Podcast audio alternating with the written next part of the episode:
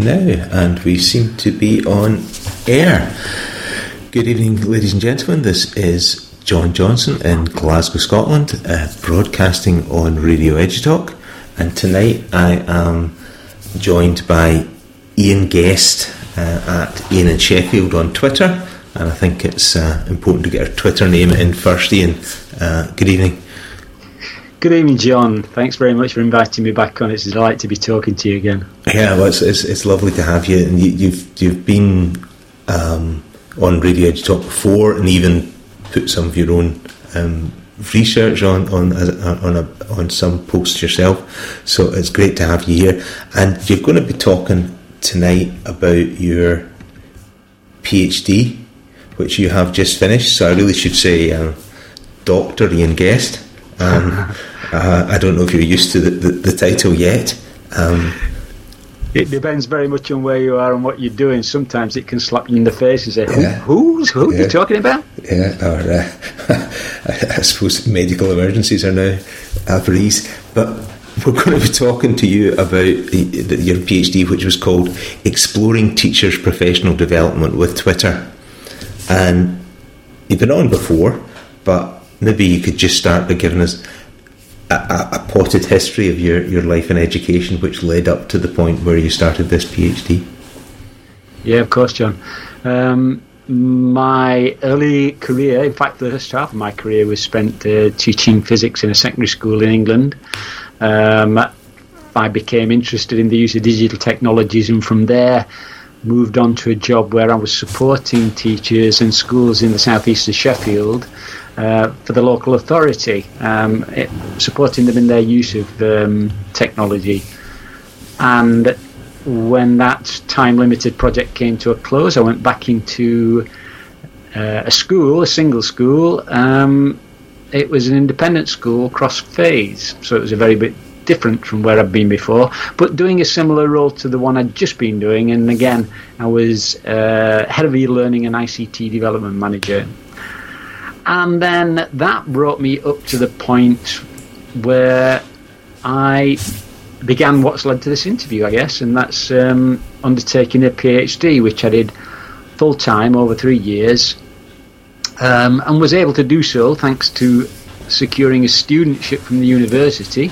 I wouldn't have been able to drop my salary and uh, pay for the tuition fees, etc., nor indeed could I have done as some people have rather uh, bravely done, which is undertake doctoral study whilst they're still in full time work. I tip my hat to them. I don't think I could ever do that. Yeah. So that brings us up to where, pretty much where we are now, I think, as far as career is concerned. And I mean, obviously, one of one of the things that I'm trying to think of the first first things I noticed about you was you did the the series, a huge series of Audioboos on um, technology and web based tools. Uh, I can't remember, it was 365 something, I can't remember exactly what it was. Yeah. Uh, 366 Web 2.0 because yeah. it was a leap year, so yeah. I got an extra day in. and you, you, know, you did all these podcasts about different tools, and at, at, that time, I guess that was the time Twitter was coming up. Um, is that where you started being interested in Twitter, or? Yeah, that's a good question. I think I was involved with Twitter a little bit before that, but not so much. Um, if I remember correctly, it must have been 2012, I guess, if it was a leap year, I would think, that I did that extended series of podcasts. Um, and I was on Twitter, or I started on Twitter in 2009, so perhaps just a little bit before. Um, it was, yeah, I can still. There's a little bit in my thesis about it, about the point at which I actually started on Twitter, and of course, um, as Twitter gives you these reminders about when your Twitter birthday was, and uh, my 10th birthday came up recently, so it reminded me that it was in February 2009 and gives you exact date and time. But I can remember vividly the room at the university where I am now. Uh, the room we were in and the people who were there, and I'm still in contact with some of those people. They were on a master's module that I was studying. So um, interesting that that small acorn led to where we are now. Mm. And I'm guessing tooth, that, that's 10 years, so nearly 10 years, maybe what, how many years to take the PhD? Three years? Three years, so about seven years of Twitter, you then thought this is worth um, exploring as a, P- a PhD. Um, and interestingly, your PhD is called Exploring Teachers' Professional Development with, with Twitter. Uh, I'm interested in the exploring part. You're very perceptive. Uh, it's interesting, John. I cannot tell you how long it took to come up with that title. There's a little addendum on the end, um, a socio-material analysis, uh, and you you have to get your the title of your thesis within a very specific word count. Um, and it has to convey everything about your thesis in the same way that lots of things that go on the web these days will ultimately be searched for. It's crucial that you have uh, a choice of words so that any search engines looking for particular terms will hopefully find find you efficiently. Um, and it also has to give a sense for the someone reading through a list of hundreds of theses that yours perhaps might be the one in which they're interested in. So it's got to convey that information. So yes, it is an explore, exploration. It's not a hypothesis about something. It's not designed to prove anything. It's not looking not looking for any causal relationships between. Um, the, under these circumstances, this will happen. Um, it's very much exploratory, um, and it, and that was as a result of um, a couple of things, I guess. First of all, establishing it's necessary when you undertake a study like this that you're identifying a gap in our current understanding and knowledge. Uh, that's very much what a PhD is about. It's about making a contribution of new knowledge to, to society. And although Twitter hadn't been around that long, uh, there were some researchers who've been working on this. So it was identifying something about Twitter and teacher professional learning or professional development that was different from the way that prior research had been undertaken and trying to find something new. So I guess they were the kinds of things that contributed to ultimately this becoming an explore, exploration. As opposed to answering any questions, because uh, uh, uh, well, I'm not saying you didn't answer any questions, but you know, I mean, you didn't have a, a main question because um, very early in the the, the write up, um, you talk about this idea of people saying that Twitter is the best CPD they've ever had. Um, I think you've got a few tweets pictured, uh, screenshotted in the, the PhD, but you didn't sort of just look at answering that question. Really, it's this whole idea of exploring and moving around. Yeah. Yeah. Um, you are required to specify research questions, and it's important that you have them so that they provide the touchstone to which you can refer as you're undertaking your research, so that you're aware if you are straying from that path and if you're able to do so, then you know that they aren't shackles by which you're fixed, but they do provide that guidance. So I did have some research questions. Um, they're very straightforward. I was just trying to find out um, w- what the learning practices that teachers say they're engaged in look like. I wanted to know how the Twitter platform supports them in those practices and whether or not those practices are restricted just to Twitter or does it extend to other places? They could be on the web or elsewhere. So, those three broad questions, but I guess you can encapsulate it in a single question, and, and it's one that um, people who conduct this type of research use as a, as sort of a baseline. It's what's going on here. That's what you're hmm. trying to find out. It's not, I suspect that, and now I'm going to go looking to either prove or disprove that. It's just being open to possibility, I guess. So that, I mean, that jumps us a wee bit further down uh, the, the, PhD. I think this idea you just mentioned of straying from the path, and you developed, I guess, a I don't know, would you call it a research method? Method, this idea of um, flanerie, Am I pronouncing it right? Um, yeah. Yeah. So straying from the path kind of fits in with that really uh, the idea of exploration um, and the last time I we talked on the radio we talked very much about this actor network theory um, mm. which I, I, think at some point I actually had my head reasonably round after talking to you uh, but the the flanerie, flanerie one is seems to me just by its nature um, more open ended, mm-hmm. more fitting for the, the exploration. Maybe, maybe would you like to tell us how sure. you got from one to the other? Sure. Um, I, I, guess it wasn't from one to the other. It was bringing the two of them mm. together uh, under a common approach. Um, and it, you, you quite rightly said that I used the word straying earlier on. That's perhaps a poor choice of words. No, rather than straying from the path, it's being open to new paths. I think that's more to do with it. Um, I have to say that I didn't come up with the term flanerie. Uh,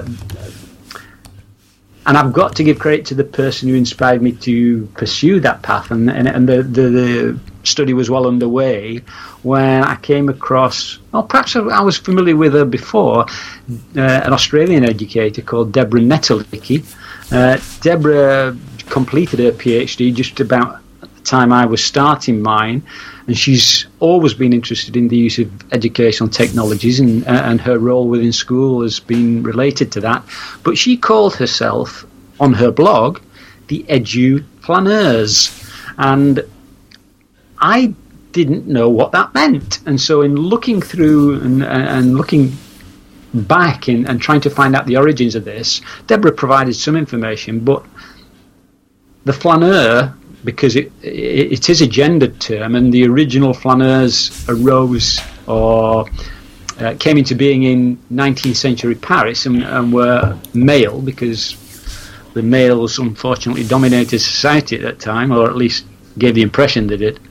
Um, the flaneur was um, an aimless stroller, a wanderer, uh, an observer, a chronicler of city life at the time and th- that sort of notion of going out there and very leisurely and casually um, observing what's taking place around you and being able to recount those tales in some form. The early flaneurs were often artists, whether they be poets or, or, or were involved with fine art. So they would render their findings in the particular medium with which they were associated. Subsequently, um, this, this sort of went out of favour when Paris changed um, uh, during the period that was referred to as Haussmannisation, when these um, small, tiny streets were changed into these enormous boulevards, and the, the arcades at the time. I'm not sure whether there are any arcades in Glasgow. Little places, you know, hmm. uh, hidden away alleyways with shops down them. I know we've got a, one or two in Sheffield, and there's lots in Leeds and various other places. But there were there were many in Paris, and they started to get lost, and the um, department stores that we know today, or perhaps are in decline today, um, started to come into being. So the flaneur not lost favour, but just disappeared uh, almost entirely, and then was resurrected in the 20th century. Um, and the techniques that they used started to become um, revisited. So, particularly with urban geographers, as one might mm-hmm. expect, mm-hmm. uh, photography had now come into being, and you got uh, people who were flaneurs with their camera so I'm sort of just getting off topic a little bit. That's some of the history of the flaneur, but that notion was very similar to the way that an ethnographer and would approach his or her study. And it was an ethnography, or at least an ethnographic approach, that I started out from. Um, and an ethnographer looks at um, society, at culture, at people. But there's something missing there from my study, and that was given the way that Twitter is so mediated by technology, Twitter wouldn't exist without smartphones and laptops and computers and wireless networks and routers and apps and applications and browsers and tweets. It's a highly mediated environment. So, in the research that had been conducted, that seemed to be missing. That story wasn't there. And that's what prompted me to look for theoretical approaches that address that more carefully. And of the ones that I could have chosen, I settled on actor network theory. And I can't remember whether I mentioned this the last time we spoke, but again, to come back to EduTalk, I was inspired by one of your former interviewees. In fact, I think she's been back on a couple of times, Anna Beck. um, oh dear. I think Anna, when was doing a PhD and talking to you at the time, she was at Glasgow Uni, but I think she's at UWS now. Oh, I'm not quite sure. But anyway, so Anna was using actor network theory, and I she, what she was saying intrigued me. So I started to explore that more carefully, and it seemed particularly appropriate in this this case. And certainly, the research again going back to the gaps and always looking for that gap that your research can fit into none of the research on teachers using Twitter for professional learning had used a socio-material approach, let alone actor network theory. So after all that, that now gives us, in, in essence, three strands. So there's the original intention to conduct an ethnographic approach. There's the need to address the materiality, the non-human participants within this arena. And there's that notion of exploration uh, in the way of an online space in this in a similar way to the, that which the flaneur would have done in 19th century Paris. So bringing those three things together, I came up with this notion of a flanography. So connecting together closely some of the elements within flanerie with those in ethnography and coming up with this unique approach that also incorporated um, a social material stance and sensibility. Brilliant, thank you. Uh, that I mean that that's really fascinating, and there's so many um, wee alleyways we could uh, fan on off down. There are there are one or two in Glasgow uh, arcades left, um, um, but you've got this research, and the other thing I think maybe not quite brought out is it, and maybe it's covered by the ethnographic approach, is the idea that you yourself were immersed in this mm. world. Yeah, it's a good point, John. What I've given you there, and, uh, and I've missed in rambling on, I've missed what you said earlier on. Talk about some of the methods. That's the methodological approach, I suppose, a set of sensibilities that I brought mm. to hmm. this, but I didn't talk about the methods. You're right. Um, in a traditional ethnography, um, it, it, the traditional ethnographies had a particular form. Uh, more recently, particularly with the digital uh, realm, they become more amenable to other possibilities, shall we say. Um, and clearly, you can't conduct yourself in exactly the same way online that you might do face to face. So there's been changes to, to, to, sort of accommodate where we currently are in society. Um, but all ethnography involves, or I'll just amend that slightly, most ethnography involves participant observation, which is mm. what you referred to as immersion it's really important that you're conducting, you're keeping an eye on what people are doing and making note of that and thinking about the way that things are going on, but not from afar. It is possible to do that, and sometimes it's necessary. Uh, but one would normally want to be a participant within the arena that is of interest to you. So you're a participant observer. So in order to better understand what people are going through, um, their behaviours, their values and beliefs, it's crucial to actually immerse yourself within that environment as much as is possible. Um, so, participant observation. Um, ethnography often involves interviews, and there are various types of interview that you can conduct. Ethnographic interviews are traditionally the things which come up and discussions and dialogue that occurs in the moment as you're uh, um, conducting yourself as a participant and observer. Um, so you would, if something happened, you would often ask questions about it at the time, there and then. But you, the, you can have arranged interviews as well. So if there are particular people within an environment um, that you feel may have something extra to say, uh, then you may want to arrange a particular interview, and then it can become that, that more formal, planned, structured interview. Um, often in ethnographies, though not always, and in fact, there are some ethnographies that, particularly historical ones, that are just conducted through documentary analysis. So sometimes there are texts that you would need to um, look up. Um, if you were, oh, if you were um, conducting a study of something that's topical, um, it could be oh something in the news at the moment, immigration. Then you may want to refer to news articles as well as talk to people who are migrants or people who are affected by the issues of uh, immigration. So that documentary analysis is often a part of it, and all of those things came up in my study. They were uh, choices that I made, but there are also some additional things that were pertinent to this particular study. Some hopefully new methods. One of the contributions I hope I made was to to try to um, adjust things. I can't remember whether we, where I was in the study last time and whether I talked about it, but um,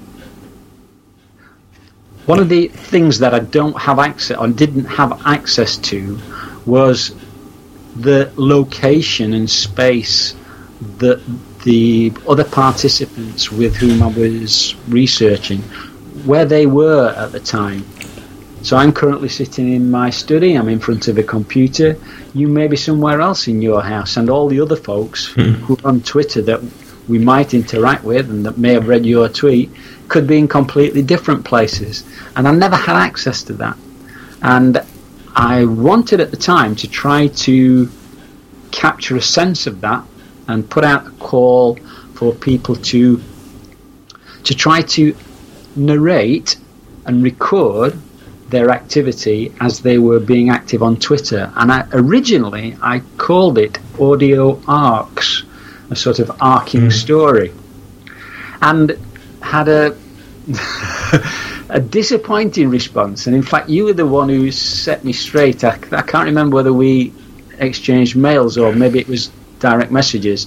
But you said you tried to do it, but it just wasn't appropriate for the way that you use Twitter. And that made, gave me pause for thought and thought, mm, I needed to think about that more at the time and how that, how to set that up. And in fact, as I subsequently found out, that that is actually a method that is currently used, or not often, but it's called thinking aloud. Mm uh, and it's used by folks very much in um, human computer interaction. So it, it's not necessarily um, a, a, research process, but it's an evaluative process. So folks who are designing um, software and hardware for use will often get users to sit in front of the device or the software and talk about what they're encountering as they go through it. So thinking aloud is, is a technique that's around. What I was hoping to make new was to try to do that in a sense remotely and also for people to use an app to do that. Um, uh, a voice recording app, perhaps. Mm. I, I, think, I, I, think I remember. I think maybe the, the problem is that, that Twitter is so invasive. I could see doing that if I was using I don't know, say a graphics application or a text editor or the good Lord forbid, forbid Microsoft Word, I could sit in my computer and talk about it. But Twitter, quite often, I'll be, you know, you could be watching the telly uh, or something else with other people in the room, and uh, it feel very strange to sort of try and manage that whole thing. I think. Um, mm. Yeah, it, it, it, it's tricky um, because it, I guess it is so pervasive in our lives. Uh, I've tweeted I guess, today from my phone, from a desktop client, from another app that probably calls an API, and if I'd written a blog post, it would automatically tweet. And it, it's a very, when you think of what used to be 140 characters, is uh, quite a complicated thing that's well knitted into your, your life. It absolutely is, and and I think you've just illustrated there something that I just didn't pick up at the time because I tend to be a creature of habit, and the way that I use it is it tends not to change very much. It's mm-hmm. very similar on a day-to-day basis. Um, but it's that variety of different experiences, and I think that became something that uh, arose later on as far as um, the, the, the topic that I was investigating too um, variety and, and personalization, the way that people adopt and adapt it to suit their own particular needs. Yeah, and just talking about Twitter, I've been very um, lax, and it's particularly ironic to, to say if you're listening live, you can always um, tweet a wee question if you've got any questions or anything you want to say to us using the hashtag EduTalk or at John Johnston or at Ian in Sheffield we may catch our attention too, and we'd be happy to, to take some questions. Uh, and I'll put that out on uh, on Twitter as well. Uh, right. Um, yeah, so you've got a very complicated thing. You've decided how you're going to walk through it in this this flannelly, and you're collecting evidence from people by interviewing. Your interviews are pretty open ended for the most part. Um, yep. Everything's quite open ended, and one of the, the, the delightful things following your your PhD is the open endedness of it. Um, PhDs to, to, quite a lot of people seem terrifying, um, because they seem to be you know so this sort of laser focus. But you can have your laser focus moves about a wee bit and develops over the, the PhD, and I, I'm presuming that's probably people that do PhDs know this, but it was it was a revelation, revelation, a revelation to me uh, to see that just following on reading your blog and things. Um, and the other thing was that you, you blogged as you went along your PhD. Hmm. Um, I, I, I, guess di- different PhDs are different, and it very much depends on a couple of things. So the university that you're at, the department or faculty that you're in, the type of PhD that you're doing. So if you were con- if you if you've been if you'd applied for a position as a PhD researcher under a particular um, supervisor who has a specific research question he or she needs answering, and it's a piece of funded research, um, then you may have very little latitude. Uh, and that may be exactly what you want to do. You're, you're working on a particular question that is that you're incredibly interested in. On the other hand, there are if you're writing your own research proposal, as I did, you can specify your own questions. Uh, it depends on whether or not that gets funded or accepted, but you also need to choose if you're able to do so, but to, to seek out a supervisory team that's going to be receptive to the approach that you want to take. So there would be people within our university, I guess, that if I'd approached them with this particular study and I'd done what, I, what you just described and, and, and I sort of adapted as I went along and things that sparked my interest would not have, uh, yeah, new things that sparked my interest w- wouldn't have been able to um, be accommodated within the thesis had I not had the supervisory team that allowed me that latitude. So, yeah, there's the. There's a real variety, John. It just depends on mm. where you go and what you do, I guess. Well, I think yours seems partic- particularly interesting, um, and maybe we could turn to. We've got a, an idea, at least, of your your methodology, um, what sort of things you started to, to find in this exploration. Hmm. This, this, I guess, is the really tricky thing because what people want from a study like this is an, a set of bullet points. Mm. Um, this is what I found. Bang, bang, bang. Mm. And in the thesis, to be fair, I have had a stab at doing that because I felt that I was obliged to do so. But as you've suggested just a short while ago, it is such, it is so different for everybody. I felt trying to condense it into something simple, something mm-hmm. succinct, just didn't feel that it was doing justice to what I'd actually found. So, I, yeah, you'll often get people say, these days, particularly about research, is particularly with research with people and in education, that it's complicated or it's mm. complex and it's messy.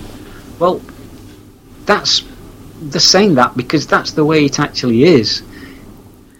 To be fair, to be fair to the other people who have adopted other approaches to the same sort of area, by tightening your questions up and asking different questions, you can get to that solution but there would be no point in me repeating what they'd done to come to the same conclusions. So I chose a more open approach to try to yield fresh insights. And one of those insights is that it is, in fact, very messy. And it's messy because people make it as they will. It's open enough to allow them to be able to do that. So I guess the first thing I ought to say is that that I I didn't disprove or I confirm the research that other people have found. So some of the activities in which people are engaged include things like sharing resources, seeking and giving support, um, asking and answering questions. Um, reducing their isolation, keeping up to date with educational initiatives. So all of those things were apparent within my study too, and I, I, I could have listed those. But what my approach allowed me to be able to do, I hope, was to be able to show how it's more than those things, to put some flesh on those bones, to actually not try to condense or distill it down to a, a few points, but to take those points and actually expand them out. Um, there's a group of. Sorry, John, go on. I was going to say maybe a better question would be then, what sites did you see on your on your journey? yeah. That's that's a really good question actually, um, because what I've tried to do within the thesis, so within all the findings chapters um, is to, to, to actually do that, to provide a sense of imagine you were taking this tour around a city, which happens to be Twitter. What are the sites that jump out at you? Some of which are, wow, how amazing is that? And some which are more mundane. Um, so for example, um, let's let's start with something that has, has been on EduTalk, no doubt, and that's I know you've spoken with Joe Dale on a number of occasions, and Joe's quite uh, well associated with the MFL Twitterati, and there are a number of educators in Scotland too. I'm uh, I'm aware of that uh, within that. So there we have a community. It's a self proclaimed community that people call themselves a community, the MFL Twitterati, or at least the ones with whom I'm familiar do. And how does that community remain extant? And what keeps it together? And my social material approach would say, well, actually, it's the hashtag. MFL Twitterati is actually a hashtag. not just that, clearly, but there are other aspects to it. So within that, you've got, I think Joe's list contains, if I'm right, Twitter list, another piece of materiality there. Um, is it 5,000 educators or is it 2,000? Whatever. It's a, it's a lot of people. But there are also lots of other things that contribute to it. So there's uh, a Dropbox where they keep and maintain and, and share these resources and borrow from it. There, um, they have a wiki. Uh, but you can compare and contrast that with another community, one more recent that's not been around perhaps as long as the MFL Twitterati, and that's Team English. And in fact, there are a number of team and a subject area now. So I think there's a Team PE, a Team RE, um, Team Science, Team Maths, um, and they are similar groups of teachers that are focused on a particular subject discipline, but are held together in different ways. So there is a Team English hashtag, but it tends to be more the Team English account is the actor which holds that team together. They also have um, a Dropbox account, similarly to the MFL Twitterati, although it's I think they organise it a little bit differently now. They've got um, Team Lit Drive, or is it Lit Drive? Something like that, anyway. So you've got these communities that are similar in some ways and are different in others. They have um, often different um, different activities and practices in which they're engaged, even given the fact that they're different subjects. So there was a sense of community and looking at that. Um, then there's EduTweet Oz, which was um, one might think a community, one perhaps could say that, but I don't think it ever calls itself that. EduTweet Oz, as you might expect, is educational Twitter in Australia, but it's uh, a ROCUR account, R O C U R, rotation curation account, where a different person takes the helm of the account for a week, and so they get to, well, they get to drive it, and that, that that's fascinating from a number of reasons because of the way that if you're a member of the audience and if you're following that account, what you're being exposed to changes on a weekly basis. One week you might have a head teacher, the next week it might be uh, an, a beginning teacher, as they're called in Australia, or it might be a parent uh, who's interested in their child's education. So there's lots of different ways that that affects the audience. And if you're a teacher and or an educator and you take over that account, all of a sudden your Twitter becomes an entirely different experience. All the people who are following you are to some extent different. The kinds of things that you, it affects, or at least the people who have, have sort of interacted with, have said it affects the way that they conduct themselves on Twitter. They have to rethink and readjust. Hmm. Um, so there are just a couple of the highlights, and there are certainly a number of others. Um, but one of the things that I found, and, a lot of these came from individual tweets. So I became aware of EduTweet Oz as a result. So I've got to give him a shout out. Aaron Davis, who I think you you know too well from Australia too. Um, Aaron sent me a tweet and said, you know, or, or, at least he mentioned me in a tweet where he was discussing his time in the chair of Oz. And that simple mention, just popping my handle in his tweet, meant that I was notified about that. Could follow it up by looking at first at his tweet and then at the blog post he'd written discussing it. And then I could, and it set a single tweet just set me off in that direction and, and found this rich environment that's so unusual and so different to lots of the other things that are taking place on Twitter. Um, so individual tweets uh, uh, and a notification really, that's what it was. If Aaron had just tweeted that and he hadn't mentioned me, it might have just gone past me in the timeline. I would never have seen it. Uh, and that's, I think, that's that's me as a researcher. But I think that happens to participants and people on Twitter an awful lot. Something catches their attention just as it's drifting past. And it's often the way that Twitter is assembled that allows those things to happen. Shall I say a bit more about? Yeah, I'm just. I, I, I, the, pulled me up. Twitter is assembled. Yeah, well, I was going to say Twitter is arranged or constructed, or but it, yeah, I don't think. Yeah, you have to be careful if you with the language that you use when you're conducting a social material study. So, for example, and, uh, and I'll give another shout out to another educator, um, Martina Emker, who's conducting her PhD at the same time as me. Um, you can't say Twitter is a platform because what a platform implies is that it's something that's used by people. And if you put people in that hierarchy above the things that they use, that sort of bumps up against a social material view, which sees people and things, humans and non-humans, uh, symmetrically, in that they they are viewed as having.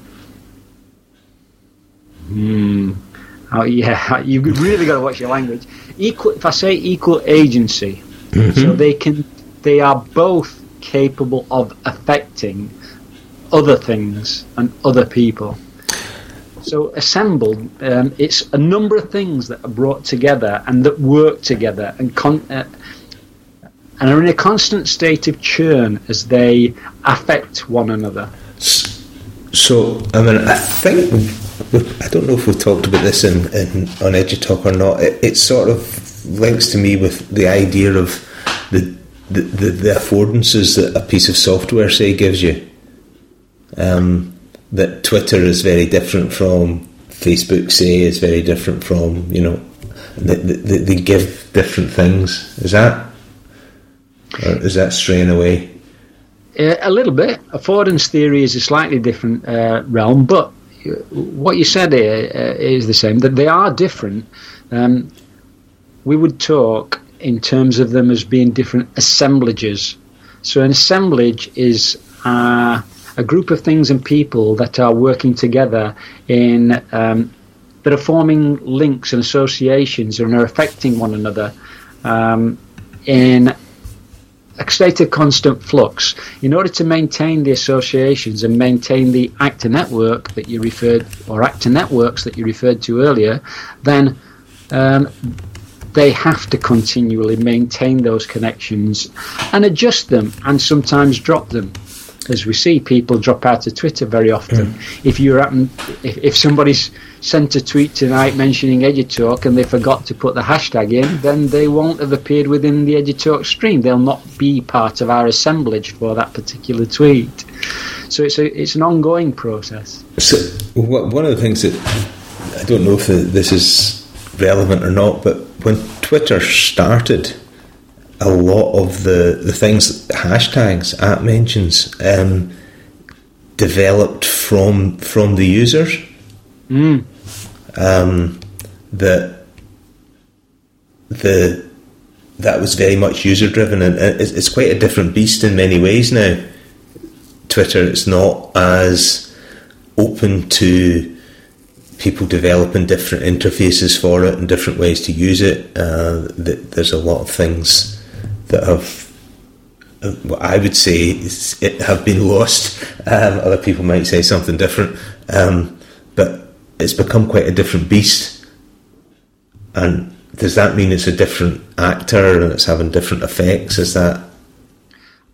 I think it's not necessarily a different actor, but it's changed. Mm. So it, um, I guess the the the uh, founders and the people who are currently running Twitter have their, their needs and desires may have shifted from the original days. Um, it's clearly had to become a more commercial entity. Mm. It's had to generate its income, and I think that that need um, has had a big influence on the way that Twitter works and the way that it's assembled together and the different elements within it. So probably the bits that we can't see, the algorithm algorithms that work underneath it, underneath it, which are incredibly significant in terms of what we do as users. Those algorithms will have shifted, um, and that means that the way that Twitter behaves shifts. So, and the people who are on it are different mm. too, and there's lots of bots on it now that probably weren't there at the beginning. So the whole Twitter assemblage is constantly shifting, uh, and sometimes it shifts in ways that we may not be entirely comfortable with. I, I mean, I just I remember early days of Twitter when I saw it at first. It was actually blocked on um, most school networks, certainly blocked in Glasgow hmm. City Council when I uh, I worked there. But now local authorities are encouraging their, their staff and have official council accounts and things like that that, that use Twitter. So it's become a a different place because of that. I, I guess um, a lot of people who are delivering CPD um, officially are, are using Twitter as well now. Yeah, um, I, I guess it's it's become more mainstream in one sense, and I think that often with any um, digital platform like this, people who are at the cutting edge move beyond where things are when they become more mainstream. So people who who like the new, who are not just interested but passionate about the new things and finding out how they work and unpicking them. Once it becomes more mundane and once quote unquote everybody becomes involved, then it's less desirable. But what you've got, of course, is then a new bunch of people that are becoming involved.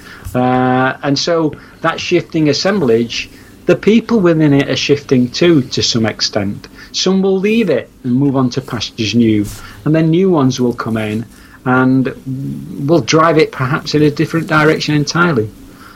Um, I'm not sure.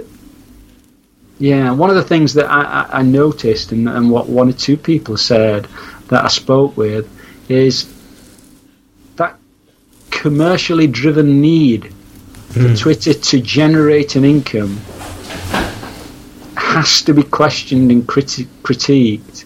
You have to think, well, if it's been, what what what are um, local authority employees doing promoting a product in a sense? Yeah, that, that, that's an interesting question. I think, um, especially when I, mean, I, I do this. Um, most teachers now, most schools I know do this. That we put pictures uh, of our activities. Um, today, my class had a visit from uh, a local couple who brought in a big pile of fossils for us to look at. Mm. Um, and you know, they had, the kids had a great hour or so in the morning um, looking at fossils and talking about them, and we put it out on on Twitter.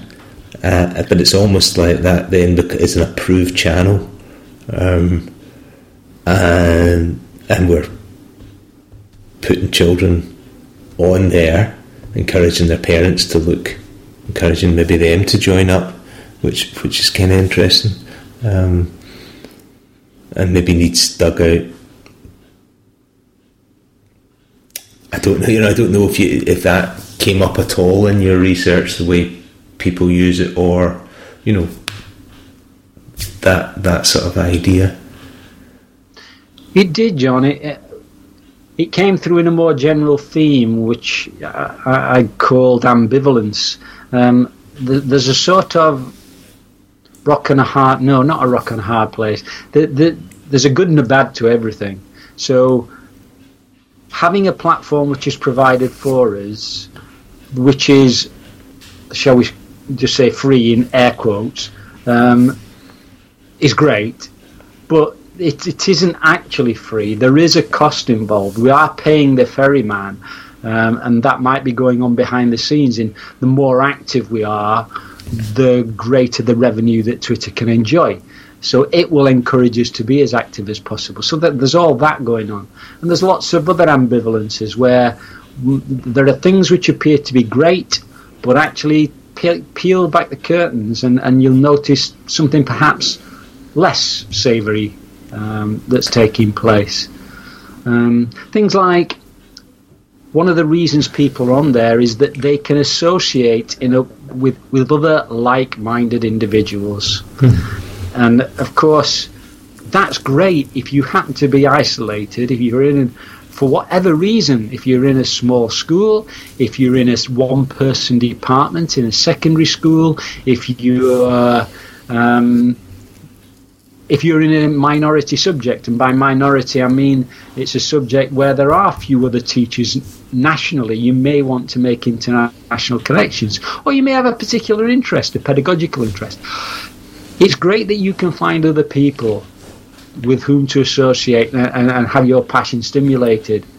But on the other hand, do you then restrict yourself to this particular set of views and this particular bunch of people? Do you become more driven by that?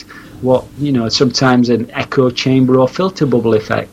So you've got this always this dichotomy, this this sort of yin and yang. Um, it's and you have to be careful that you're aware of it. Yeah, uh-huh. I mean, it, it, it, it, it seems quite a a deep problem and not one we're going to solve very, very quickly. Uh, I just wondered if you had a kind of the, the, the other thing that is there's quite a lot of people talking about unpleasantness that goes on on Twitter and people having spats and uh, obviously all the, the the real negative stuff that happens quite often to celebrities or people who or people who get piled on. Now, I don't really think I see much of that uh, in Twitter, um, but did that come up in any of your research? It did, but again, it came up in different ways. Uh, what you, I spoke with people who expressed similar views to you that they don't see very much of that. I spoke with people who said that they are aware of that, but they um, choose not to become involved and have adapted their account to ensure that they see as little of that as possible, using blocking and mm. muting and un- unfollowing. Um, and then there are people who are aware that that's taking place and sometimes will become involved in it. And then there are people who seem blind to it, that it's taking place, but it, they don't perceive that as a problem at all. Mm. Um, so there's a real different set of views. It, yeah, you can't ignore it at all. Um, if in the same way that we can't ignore bullying or racism or bigotry or homophobia, uh, it's something that's taking place. But how we deal with it, boy, that's a bit bigger than mm. I ever got into. Um, do we just get rid of Twitter and Facebook and the places where these things? This is a really big conversation. Mm. Uh, I, I, think it's it, it, it, one that it's quite hard to answer on how that new system would be constructed. But other two is practically how would you move people uh, and group them differently or whatever is, is, is really yeah we're going off into the into the weeds now. Um, so I wonder could we just swing back um, for maybe the, the, last few minutes onto the, the CPD. Uh, did you get any sort of feel of the sort of import people gave to their CPD they got on Twitter that changed any initial impressions from the start of doing the the PhD, where you know we saw quite a few people saying Twitter's the best CPD, and uh, did you get a feel for actually how true that was? Um, there are still people saying it. Yeah. Um, there are some people saying it still who were saying it right at the beginning, and there are some new people who are saying it. Um, I guess the people who are no longer saying it aren't saying it, so I haven't seen it. That's a rubbish question, then. Yeah. No, no, it's a very valid question. I don't think I a true answer is not something that yeah. I would be looking for. I don't think there is a, a succinct answer. But what I did notice is that there are things which are happening which are different. So, for example, um, I think people can assume leadership roles in a way that's never been possible before mm. and that are completely different. I mentioned earlier beginning teachers in Australia. Well, there are a group of beginning teachers, and, for, and by that I mean what we perhaps would call NQTs, in New Zealand, right in the middle of their study. They'd recently qualified as teachers, and um, it's a small population or smaller population than the UK. Um, I'm not sure, maybe comparable with Scotland, maybe a little bit bigger, mm. but they don't have as big a community as they would do in, say, the United States. So, how do these beginning teachers, particularly in a particular subject discipline, keep in touch with one another after they've left their higher education institutions? And they started, it was a I'm, I'm, I'm just trying to be careful not to name particular mm-hmm. individuals. They, they started um, participating in or became aware of chats, educational chats, and there was one that was a subject based one that they were influenced by. They participated within it as lurkers. They gradually became more involved. They one of them uh, led that particular chat one particular week, and then subsequently, about a year later, they started up their own chat specifically for beginning teachers. And so, how could somebody take such a leadership role with it, a, a, a national and perhaps even international influence with only one year's experience? How could somebody set that up without this? And, and there are other instances similar to that where you've got people able to take leadership roles and think about some of the national projects that have been taking place as a result of what's taken place on Twitter, like um, Primary Rocks, Northern Rocks, Southern Rocks, Women Ed, Brew Ed, all of these things have started on Twitter, include a significant offline presence, but by and large, and, and without doing a disservice to any of the people concerned, these aren't people who were necessarily within leadership roles within schools. These are people who just wanted to get together with others around a shared common interest. And we're able to set things up like that. How, how would you normally get the opportunity to create a, a sort of a, a national movement? Perhaps too strong a word, but an initiative, a project, without sort of being able to connect with one another first on Twitter.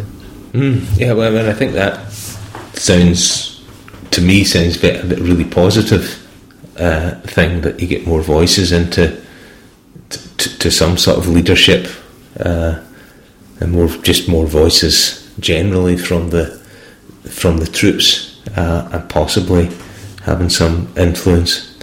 It sounds like a, a, a really a really positive thing about Twitter. Um, so the other question I, I, always remember talking, and this is probably on EduTalk way back uh, to Margaret Vass. It was an early uh, Web 2.0, I guess. Mm. Educator in Scotland. Margaret was using blogs and um, Twitter and uh, wikis and things way before lots of us. Um, and talking to her at one point, and she said she didn't know whether she would recommend people joining Twitter. We're talking specifically about mm. Twitter, even though she used it and was very active. So, would you recommend that a teacher took an interest in Twitter and started using Twitter? Mm. A very valid question. Uh, before I started the research, I would have said an unequivocal, unequivocal yes. Mm-hmm. Um, I and I did recommend that people um, took a look at it. I wouldn't go so far as some people say. Again, perhaps it's the more evangelical Twitter participants who, who say everybody should be on mm. Twitter because I think there's much more to it. I don't think it's necessarily an easy place to be on, um, and not thinking in terms of the, the, negative side that you referred to earlier, but it's it's a very chaotic space to navigate initially, and it takes a while and some degree of commitment and time and effort to get to the point where you're starting to get back a degree of value. Um, and some people can't afford that time. They're too busy either in their classrooms or trying to establish a degree, as, as far as a teacher can do, a degree of work life balance with which they feel comfortable. Um, so, would I recommend it? No, but I, I would certainly not dissuade somebody from trying it and seeing whether or not, or speaking with other people with whom they're comfortable and have complete confidence and trust in, and see how they get on with it. Um, yeah, certainly try it, but just to sort of fight that, that's part of the problem. Until you've actually committed to it and started mm. to invest, you don't get any return on that investment. And there's all, all those other things that we mentioned earlier. Um, should I be recommending something that's going to make yeah? But then we recommend Microsoft Office, and we've got how yeah. many Apple um, whatever it is, distinguished educators and Google certified educators. You know. Yeah, it's a conf- Sorry, John. I was going to say messy world. I think you said at the start. Uh, yeah, all these things are, are, are, are, interestingly problematic. I think, and the more you see of them, the the, the less clear uh, a route through is. Um,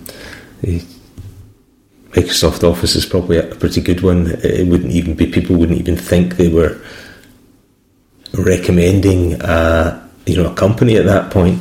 Um, or you know, Apple educators or Google teachers are all quite passionate usually about what they're talking about, and uh, they're actually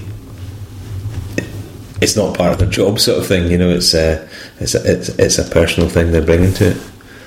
And I guess maybe Twitter Twitter's is now at the stage where it's it's lining up with these big companies as a, an educational tool. Maybe not for the same reasons, but certainly in the tool belt of a lot of teachers. I think it just behoves us all to be a degree uh, critical to an extent, yeah. and, and to a certain extent sceptical, not necessarily cynical, but certainly be aware, fully aware of, of what we're doing and what we're undertaking. Yeah, that's. Uh kind of getting conscious in of the time. Um, we've we've run for about an hour now. Uh, I think there's there's quite a lot still more to, to dig out. Um, I'd be interested in uh, hearing some more, maybe about the, the, how the findings were put together, and it may take a, a bit longer than than we have now to, to do that fully. Uh, so it's an open invitation as usual to come back and talk about that. But just to round up, is there anything you'd like to say to that we've missed or you think is really oh I should have got that in?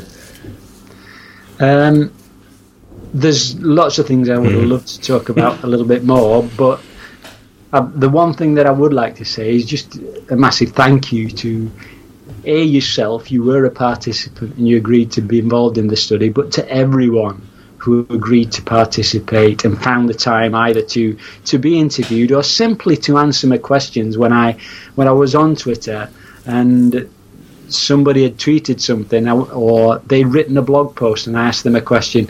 Everybody who was kind enough to provide a response, I'm incredibly grateful uh, because without that contribution, I couldn't have done anything. So, if any any of you are listening at the moment, thank you so much.